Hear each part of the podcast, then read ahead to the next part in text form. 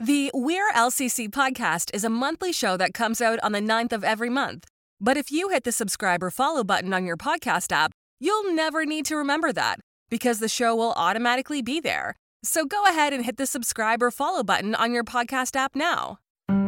We are LCC, a podcast emanating from the halls of Lower Canada College on Royal Avenue in Montreal. Here's Alumni Officer Christine Jones. Today, Meghan Swidler, holistic nutrition health coach and wellness consultant, joins us. In this episode, she shares with us her holistic nutrition coaching practices, which are grounded in plant based whole foods, the principles of food combining, bioindividuality, and understanding that there is no one size fits all approach to sustainable health and well being.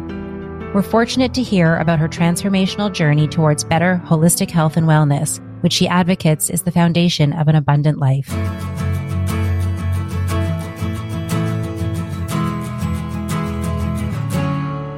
What is considered good nutrition? Good nutrition that means a lot of different things to different people. I would say there's a lot of, you know, confusion about what good nutrition really means. To me, good nutrition is not a diet, it's not a fad.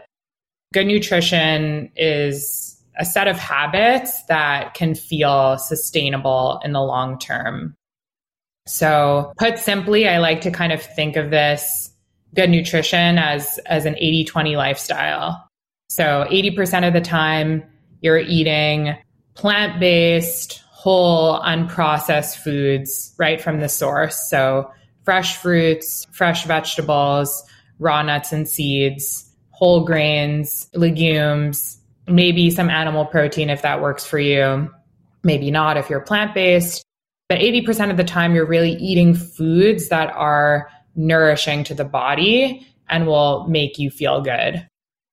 20% of the time, I would say you're leaving room for some flexibility, right? No one can really be perfect. I think the problem with diets and fads and very, very strict sort of regimes is that they're really not sustainable in the real world. So, again, with that 20%, giving yourself a little bit more flexibility when you're eating out or to indulge a little bit when you're on vacation or with friends or family or at a big get together. That sort of will allow you to have that balance that you can maintain for the rest of your life.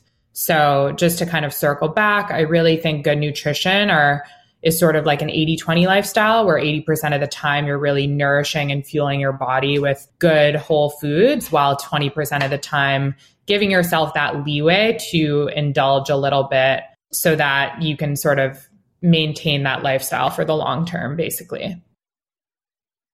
So then in terms of, you know, our society in general, what do you think the biggest problems would be in diets and in general people's eating habits? Is it any one thing in particular?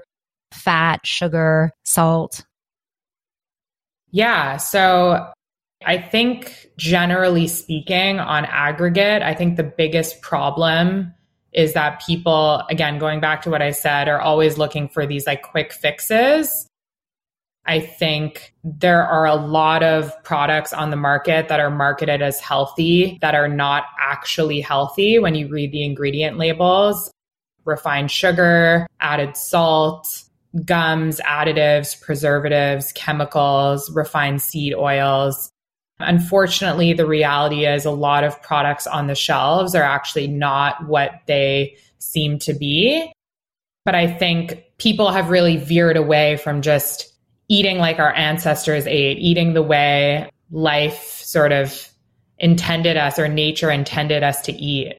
With that being said, I think with eating habits, that's typically what I find that people struggle with is they don't really know how to like eat the way nature intended us to eat.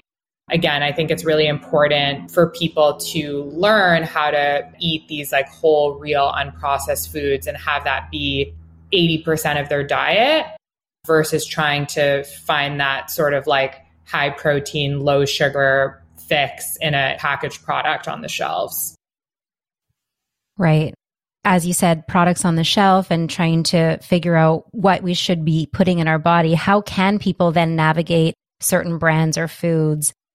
And maybe it's just as simple as staying away from those things. But if you are going to go that route, what would you say to people to try to navigate that in the grocery store?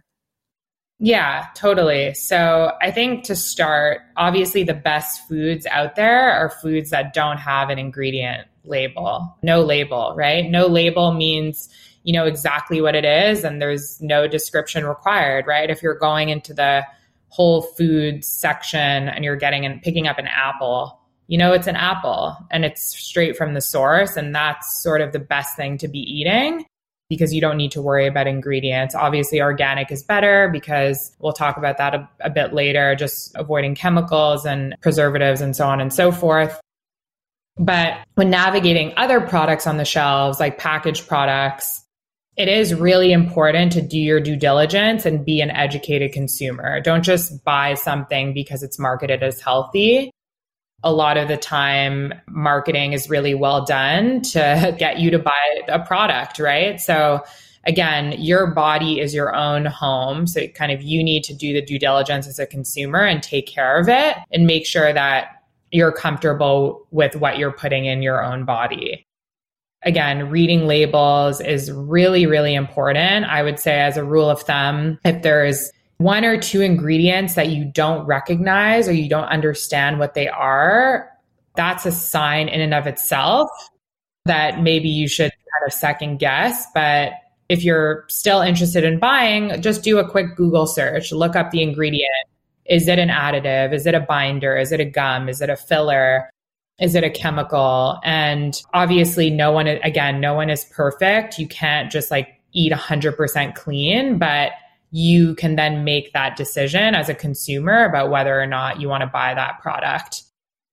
I actually do a weekly Q&A on my Instagram on Wednesdays and people submit brands and I actually review them for or they submit products and say like I'm eating this, like review it and I'll kind of give the sort of breakdown of whether or not I think it's a good product or not. I think the reality is I usually bash about 80% of products out there, but there really are some really great brands out there that stand behind clean ingredients. And I'm planning to also include a list of those in my ebook that I'm writing right now. Oh, wow. That's amazing. Okay. I'm happy to, we're going to talk about that after for sure. I mean, obviously, you're so right in saying it's a lot about education and people are looking for the quick fix. So as consumers, we see so many things out there about different regimes. Keto, alkaline, plant-based, low sugar, no dairy, no gluten.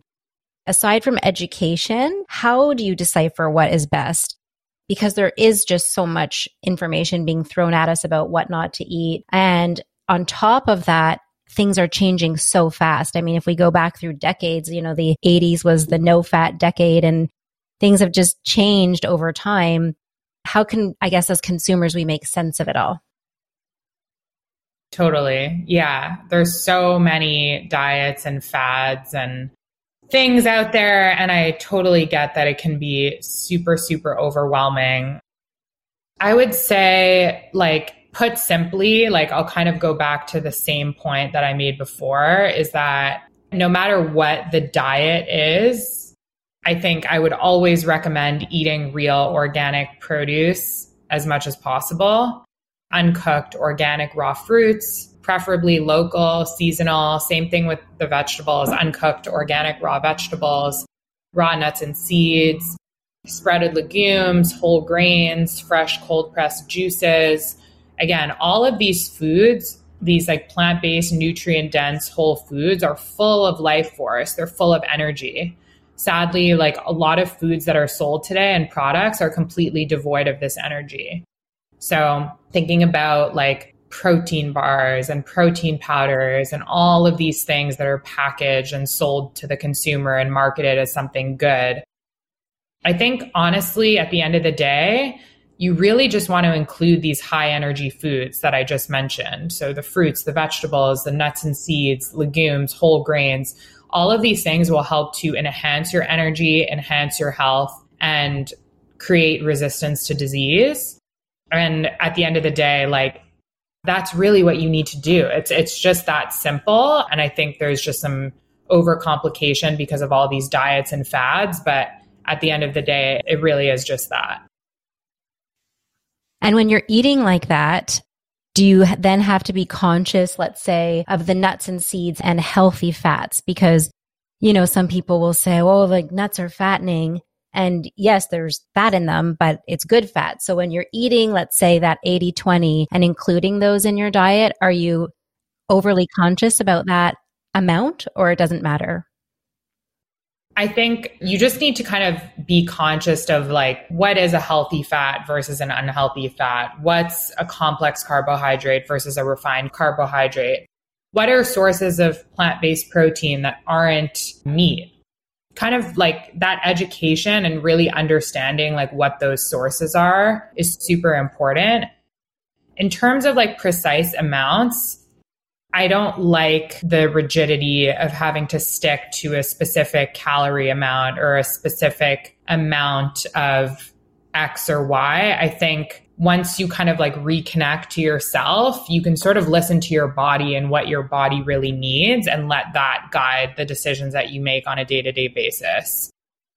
So, again, as long as you're getting all three macronutrients, complex carbohydrates, healthy sources of fat, and protein, I typically opt for plant based. You're probably going to do okay. And just making sure to eat mostly plants, I would say. Right. Are there any major health myths out there that you could dispel for us? Any of the bigger ones? Yeah, I think there's there's a couple that come to mind. So there's this thing, there's this concept of like no carbs. Carbs are bad, right? Carbs are horrible. The reality is there's a very, very big difference between complex carbs and refined carbs.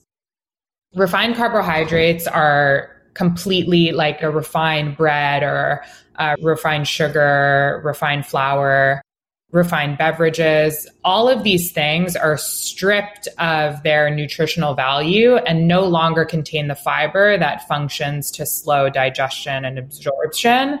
So, again, all of these things that I just mentioned, these are devoid of nutritional value, devoid of fiber, and don't really do anything positive for you. And those are the carbs you need to avoid. But complex carbohydrates are super, super important. So, whole grains, legumes, non starchy and starchy vegetables. All of these foods can have a ton of nutritional value and they also contain fiber. They're not stripped of the fiber. So, this helps to support gut health and helps you to sort of like manage your weight and provides a whole host of other benefits for your digestive system. So, again, going back to what I said before, there's this notion that carbs are bad. I need to avoid carbs. When in reality, complex carbs are really a foundation of someone's diet. What you really need to avoid is those refined carbs. You're okay with us eating a banana or a sweet potato? yeah, for sure. I think the second one is really around protein. So, that I'll talk about. Again, there's so many other myths that I can dispel, but this is kind of the second one that really comes to mind for me is protein. So, people are very obsessed with protein. They're very obsessed with making sure they get enough protein. There's this notion that like I can't build muscle if I don't eat animal protein, or I need to have these protein powders and this and that, and make sure that I get enough protein so that I have muscle. And people always ask me, where do you get your protein if you're a plant based? And the reality is, protein from a source does not equate protein or muscle in your body. Protein is made up of amino acids. Amino acids are the building blocks of protein. You can get amino acids. Some of them are kind of produced in your body already, so you don't need to eat them. 11 of them are called non essential amino acids. So eating, eating them is unnecessary. But there are nine amino acids that our body does not make that needs to be included in the foods that you eat. So, what happens when you eat those essential amino acids is that they actually form in your body at the appropriate times to build complete proteins when your body needs that protein. Your body, if you eat a variety of plant based whole foods, you will get all of those essential amino acids and therefore more than enough protein to optimize your health. There are so many plant based sources like vegetables and so on and so forth that have some of these essential amino acids and are called incomplete proteins. But there are also so many different sources of plant based protein that are complete proteins as well, that have all nine of those essential amino acids. So, nuts and seeds, quinoa, nutritional yeast, spirulina, certain legumes. And people don't really realize that. They think that they have to get protein through animals, when in reality, you can actually get all of the essential amino acids that you need to form protein in your body from plants. And one thing I'll say just to that is that to prove that point is that the majority of animals, so some of the largest and strongest, elephants, buffaloes, gorillas are herbivores. They get their protein from plants where all protein originates and still get more than enough protein to maintain good health, to build muscle mass, to build strength. We know how strong these animals are. So, really, the animal protein is actually just the middleman, right? So, if you're getting it straight from the source, which is plants, you will actually find that you will be able to build muscle and maintain strength just as you would, or probably even more so than you would if you were just eating animal protein. With all that being said, that's another huge myth that needs to be dispelled. And I highly recommend, you know, watching the movie. There, I think there's a documentary called Game Changers that that really is is a great documentary that proves that point. I think it focuses on some like high profile athletes that are plant based and really shows how these athletes are able to succeed with a fully plant based diet. There's actually one more, it's not really like a health myth but it's more that I think people are overly reliant on supplements. You can't out supplement a bad diet. I think a lot of people feel like they can heal all of their problems with supplements and practitioners too. There's a lot of nutritionists, health coaches, doctors, etc., that will recommend supplements. But at the end of the day, nothing really replaces a good diet. So I think it's important for people to realize that while a supplement is good to resolve a certain type of deficiency, it is really important to focus on having a really good diet to make sure to, that you're getting all the vitamins, minerals, and nutrients that you need to support you. I know you focus a lot in your practice on how to support optimal digestion and gut health. Can you talk a little bit about what that means and how we can do that? Definitely, definitely. There's a few things here. And basically, just to kind of take a step back, like ideally, like if your gut is in balance, you want to aim for gut symbiosis, which is when the good bacteria balances out the bad bacteria. Oftentimes, you know, with modern society, because of you know certain toxins that we're exposed to in our in our environment or certain foods that we eat the bad bacteria tends to oftentimes outweigh the good bacteria which results in gut dysbiosis. And that can result in a whole host of physical symptoms ranging from digestive issues to skin issues to even mental issues. There's a huge mind body connection. And so there's a few things here I would call out. Again, going back to what I said, eating real, whole, unprocessed foods that are filled with fiber. Fiber is the key here. A diversity of plant based whole foods is really the key to making sure that your gut is strengthened. To add to that, I think focusing on eating those real whole foods and crowding out the processed and refined foods is another huge thing. Consuming a probiotic supplement or prebiotic probiotic supplement, what I call a symbiotic. I typically recommend Seed, and I have a discount code for that through my Instagram. Seed is the brand of it? Yeah, Seed's the brand. The probiotics are the good gut bacteria that you want to bring into your body to balance out any gut dysbiosis. And then prebiotics are the fuel for that good gut bacteria to strengthen that good gut bacteria and make sure that your gut is super, super resilient. So, again, if you're struggling with any gut issues, a symbiotic will help to bring your gut back into balance and then it'll help with ongoing maintenance as well. Okay. And when you say a symbiotic, you're referring to the type of probiotic, right? Yeah, so a symbiotic is a supplement like seed that is both a prebiotic and a probiotic. So a probiotic is the good gut bacteria and the prebiotic is the kind of the food or fuel for that good gut bacteria. So really important to have both. The good news is you can find a lot of prebiotics and probiotics are available through food as well. So if you're eating real, whole, unprocessed foods, you're typically getting a good amount of prebiotics and probiotics in your diet as well. Fermented foods is another really good thing to point out here as well to support gut health. And then, you know, there's toxins that are present in other sort of, there's a couple of other things to point out here, like avoiding antibiotics whenever possible and avoiding just things like Advil, Aleve, Tylenol. All of these things strip your body of good gut bacteria, especially like a really strong antibiotic will really not only kill all the bad bacteria, but strip out all the good bacteria as well. So that can really create long term problems. So avoiding antibiotics, avoiding any of those sort of over the counter pain relievers, I think is a good thing to do as well. And then focusing on eliminating toxins in other areas of your life. So whether it be your skincare products or your makeup products or your cleaning products, all of these toxins that are somehow can get into your system, not just through food, are important to sort of be aware of and try to eliminate with cleaner products as well. Yeah, absolutely. So, are you ever a proponent in certain situations of avoiding gluten and dairy? And if so, why? What cases would that be?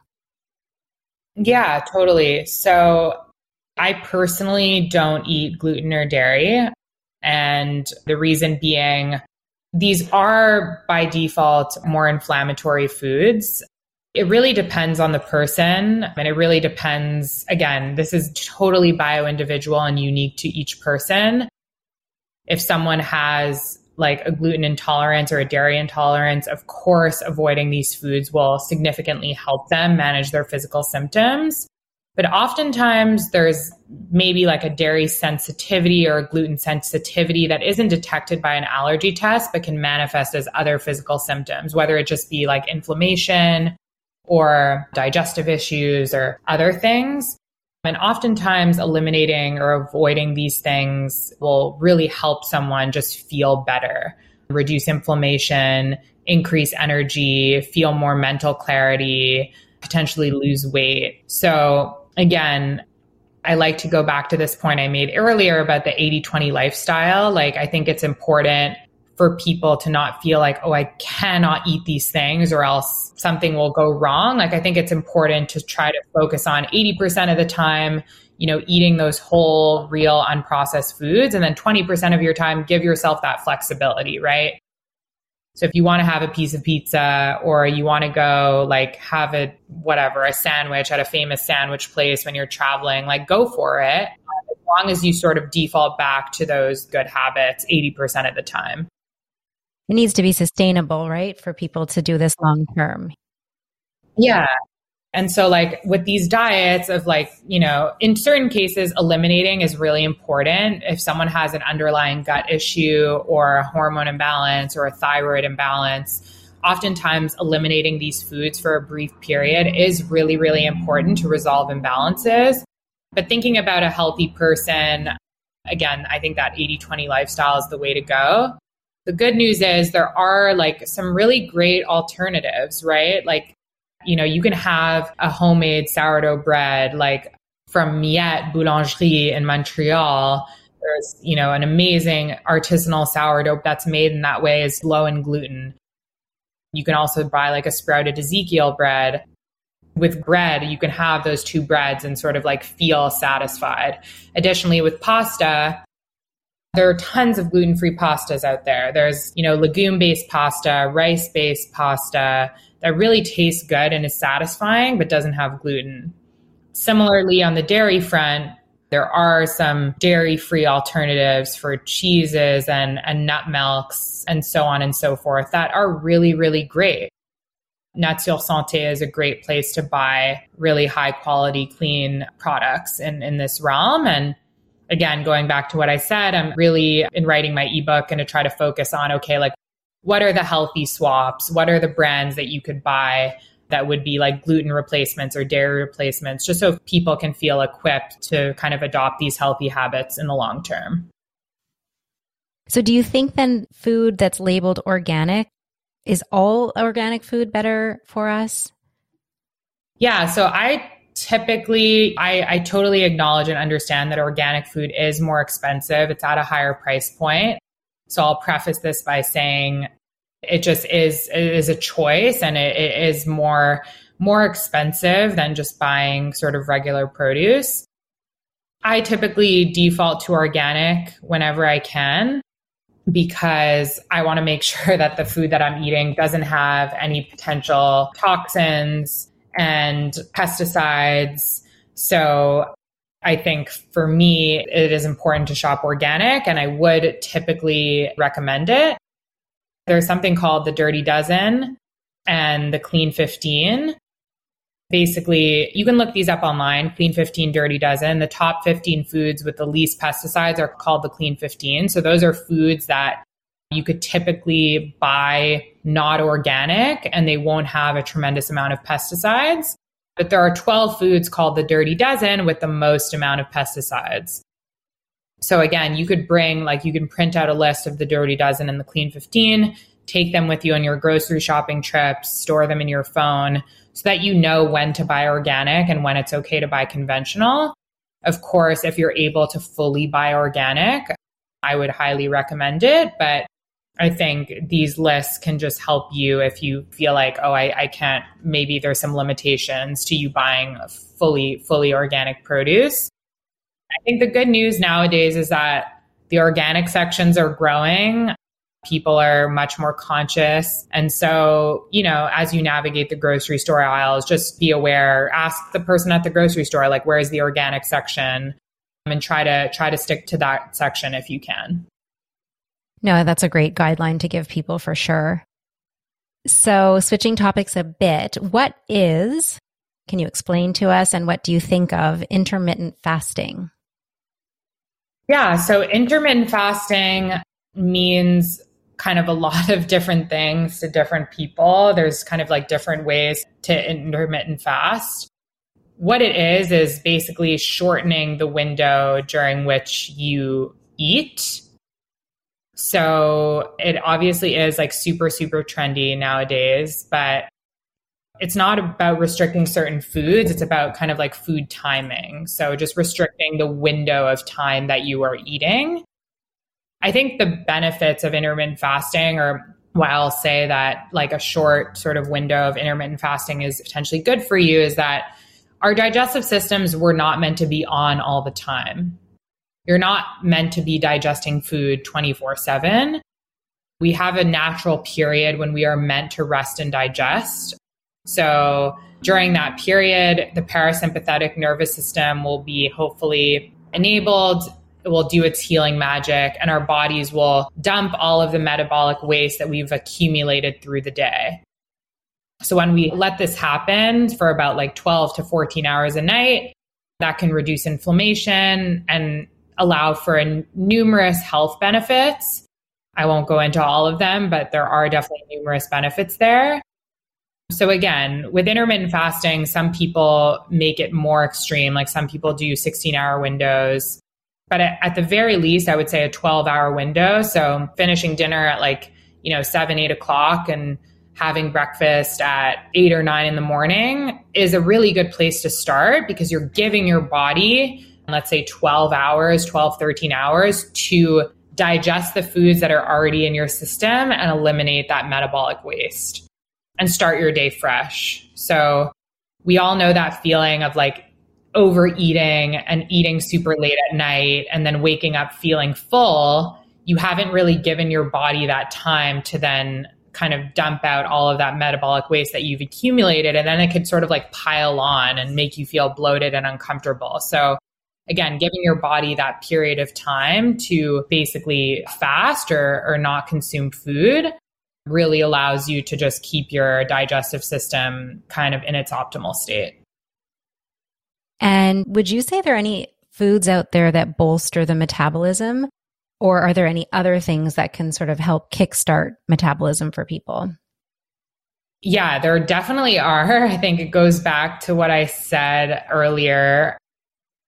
There's a spectrum of foods. I would say there's like quick exit foods and there's there's slow exit foods. So quick exit foods are things that automatically are very quick to digest and go through your system quickly, fruits and vegetables any types of fruit, like citrus fruit, orange, grapefruit, apples. On the vegetable side, you know, beets, carrots, celery, fennel, radishes. All these things go through your system really, really, really quickly. And the good news is those foods have fiber. They have a tremendous amount of fiber. That's the key. And fiber is really what comes into your intestinal tract and sweeps up that toxic debris and leftover built up metabolic waste and helps to push that out. So again, those quick exit foods, because of the nature of the foods and the fiber that they have, really help you to kind of eliminate, again, that metabolic waste. So, some key foods that I can highlight, like beets, are amazing for elimination parsley, grapefruit, and yeah, I would say most fruits and veggies. So if you're struggling with your digestion or you want a way to kickstart your metabolism and get your digestive system back in action, focusing on those quicker exit foods. So, you know, fresh fruits and vegetables, all those lighter foods that are filled with fiber will really help to like get you back on track. And I know we talked earlier about supplements and you had mentioned wanting to come back to it. What did you want to add about supplements? Yeah, totally. So I think this has come out a lot with through my like my weekly brand Q&As and product Q&As. I see that a lot of people are asking me questions about supplements, collagen, protein powders, powders, drinks, capsules, gummies. There's so many different forms of supplements, but at the end of the day, I've just noticed a fanatical obsession with supplements that not only comes from clients and people that I work with or people in my Instagram community, but also practitioners. Honestly, there are a lot of health coaches, nutritionists, health practitioners, functional medicine doctors that really push supplements while completely ignoring or minimizing the importance of a healthy, balanced diet filled with unprocessed whole foods, moving and exercising regularly, getting quality sleep, and focusing on other important pillars of your well being. So, I actually have a stat on this. Roughly 90% of American adults do not eat enough fruits and vegetables, but 75% take a dietary supplement of some kind, which is so crazy. So, what I like to say here is that supplements should remain supplements, so supplemental. They should not be substitutes. So they're called supplements for a reason because they should be supplemental to meet any need that cannot be met with food.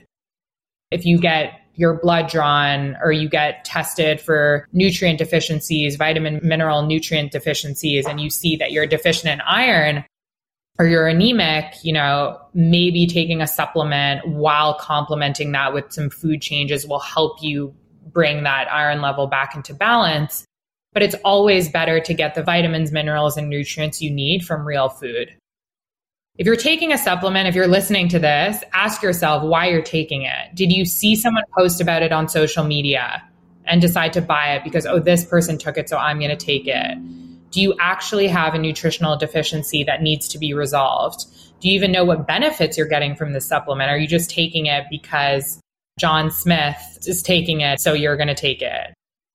what I'd recommend to anyone is that take control of this, get educated, get a full blood panel with your primary care physician, identify any vitamin, mineral, nutrient deficiencies, imbalances. This is very bio individual. It's very unique to you. So what works what I may have as a deficiency could be very different from what you may have as a deficiency. And then you can work with a practitioner to achieve your goals. I would say, for the most part, you can get a lot of what you need through food, through real food. And again, supplements should really just be a supplement, they should not be a substitute. Right. No, absolutely. That's very good advice. You touched a little bit on other pillars for optimal holistic health and well being. So, did you want to just maybe talk a little bit about that as we sort of come to a close on the conversation about what else can people do in addition to food to sort of optimize their health? Totally. Yeah. So, health means very different things to different people. We talked about good nutrition earlier, which is, you know, again, that 80 20 lifestyle that I spoke to 80% of the time eating those nutritious foods, 20% of the time giving yourself that flexibility and leeway so that your lifestyle feels sustainable for the long term. But health is so much more than just food. Food is a huge part of health. But holistic health and well being has so many other pillars there is sleep, good quality sleep, physical activity and movement, moving your body every day, even if it's just a walk or some light movement, stress management, doing things that reactivate your parasympathetic nervous system so that you're not constantly in the state of fight or flight. So, doing yoga, doing breath work, doing meditation, journaling, having a good morning routine and a nighttime routine relationships. So having like a good relationship with your significant other, having good relationships with your friends, family, having a social life, having a career that really lights you up, that you really enjoy, being in control of your finances, having fun and getting out there and laughing and playing and experiencing joy. These are all parts of your overall health and well being. So, again, while food is a big part of it, I think it's important to look at all these different areas of your life. So, spirituality, relationships with friends, relationships with family, your significant other, your finances, your career, your sleep, your movement, your home environment, your hobbies.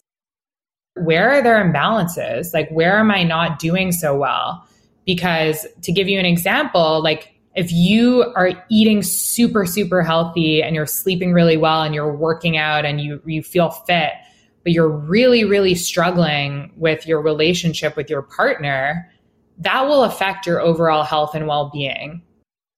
You know it's important to think of health as more than just food. It really is all these different facets of your life. And just look at okay where are there areas of imbalance and what can I do today to make changes in that realm that will help to bring me back into balance, basically. And overall, I think the key areas that I like to point out are again, food, that 80 20 lifestyle is really, really important.